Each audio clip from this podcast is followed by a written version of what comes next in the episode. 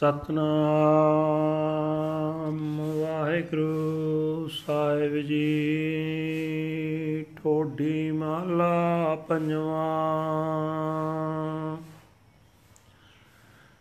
ਗਰਭ ਗਹਿਲੜੋ ਮੂੜੜੋ ਹਿਓ ਰੇ।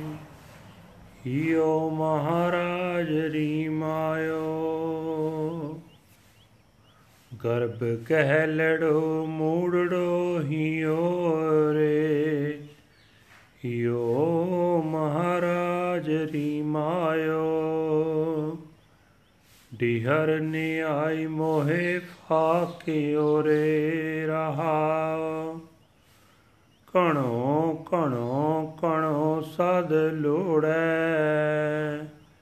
ਬਿਨ ਲੈਣੇ ਕੈਠੈ ਪਾਇਓ ਰੇ।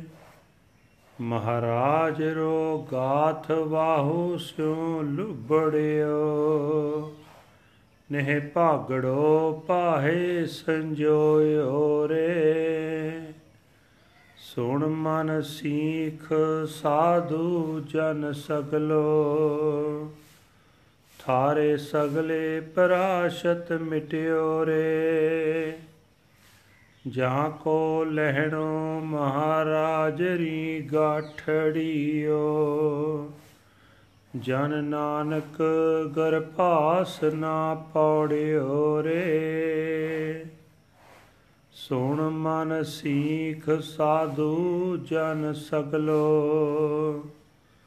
ਥਾਰੇ ਸਗਲੇ ਪਰਾਸ਼ਤ ਮਿਟਿਓ ਰੇ। ਜਾ ਕੋ ਲਹਿਣੋ ਮਹਾਰਾਜ ਰੀ ਗਾਠਣੀਓ। ਜਨ ਨਾਨਕ ਗਰ ਪਾਸ ਨਾ ਪੌੜਿਓ ਰੇ। ਵਾਹਿਗੁਰੂ ਜੀ ਕਾ ਖਾਲਸਾ, ਵਾਹਿਗੁਰੂ ਜੀ ਕੀ ਫਤਿਹ। ਇਹ ਹਨ ਅੱਜ ਦੇ ਹੁਕਮਨਾਮੇ ਜੋ ਸ੍ਰੀ ਦਰਬਾਰ ਸਾਹਿਬ ਅੰਮ੍ਰਿਤਸਰ ਤੋਂ ਆਏ ਹਨ।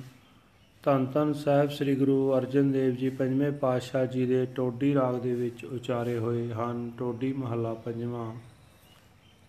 हे ਭਾਈ, ਮੂਰਖ ਹਿਰਦਾ ਅਹੰਕਾਰ ਵਿੱਚ ਝੱਲਾ ਹੋਇਆ ਰਹਿੰਦਾ ਹੈ।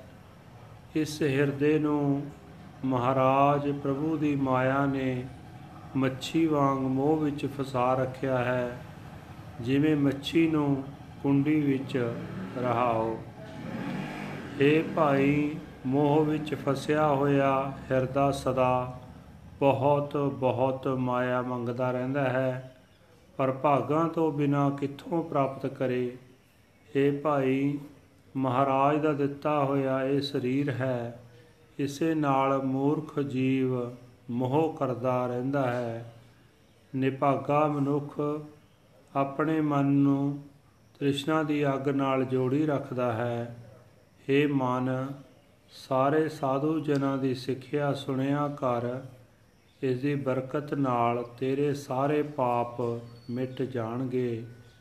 हे ਦਾਸ ਨਾਨਕ, ਆਖ, ਮਹਾਰਾਜ ਦੇ ਖਜ਼ਾਨੇ ਵਿੱਚੋਂ, ਜਿਸ ਤੇ ਭਾਗਾਂ ਵਿੱਚ ਕੁਝ ਪ੍ਰਾਪਤੀ ਲਿਖੀ ਹੈ, ਉਹ ਜੂਨਾ ਵਿੱਚ ਨਹੀਂ ਪੈਂਦਾ।